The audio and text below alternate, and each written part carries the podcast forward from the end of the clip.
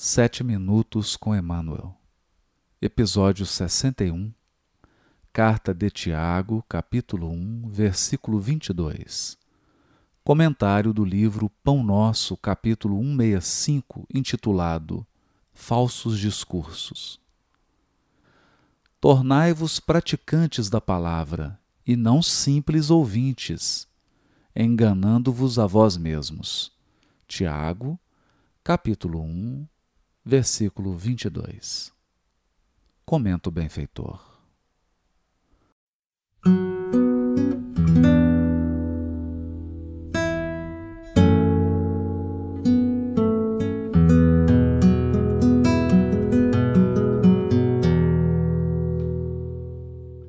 Nunca é demasiado comentar a importância e o caráter sagrado da palavra o próprio Evangelho assevera que no princípio era o Verbo. E quem examine atentamente a posição atual do mundo, reconhecerá que todas as situações difíceis se originam do poder verbalista mal aplicado. Falsos discursos enganaram indivíduos, famílias e nações. Acreditaram alguns em promessas vãs outros em teorias falaciosas, outros ainda em perspectivas de liberdade sem obrigações, e raças, agrupamentos e criaturas, identificando a ilusão, atritam-se mutuamente, procurando a paternidade das culpas. Muito sangue, muita lágrima tem custado a criação do Verbo humano.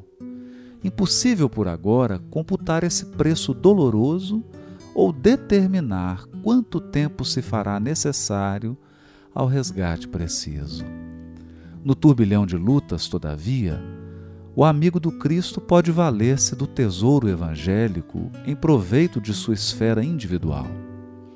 Cumprir a palavra do Mestre em nós é o programa divino sem a execução desse plano de salvação, os demais serviços sob nossa responsabilidade constituirão sublimada teologia, raciocínios brilhantes, magnífica literatura, muita admiração e respeito do campo inferior do mundo, mas nunca a realização necessária. Eis o motivo pelo qual é sempre perigoso estacionar no caminho a ouvir quem foge à realidade de nossos deveres.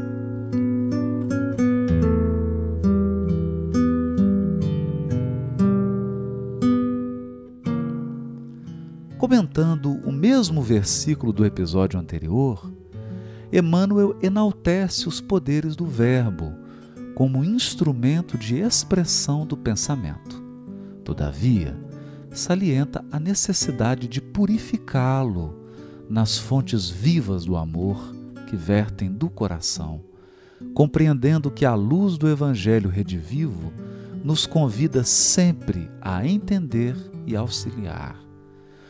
Por esta razão, afirma: Jesus permanece em imagens, cartazes, bandeiras, medalhas, adornos, cânticos, poemas, narrativas, discursos, sermões, estudos e contendas.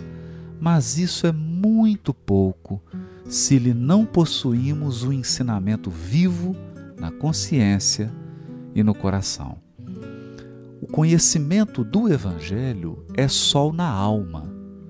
Sua luz se dirige à atmosfera interior da criatura renovando seus valores mais íntimos e impulsionando a mentalidade do mundo para uma esfera superior.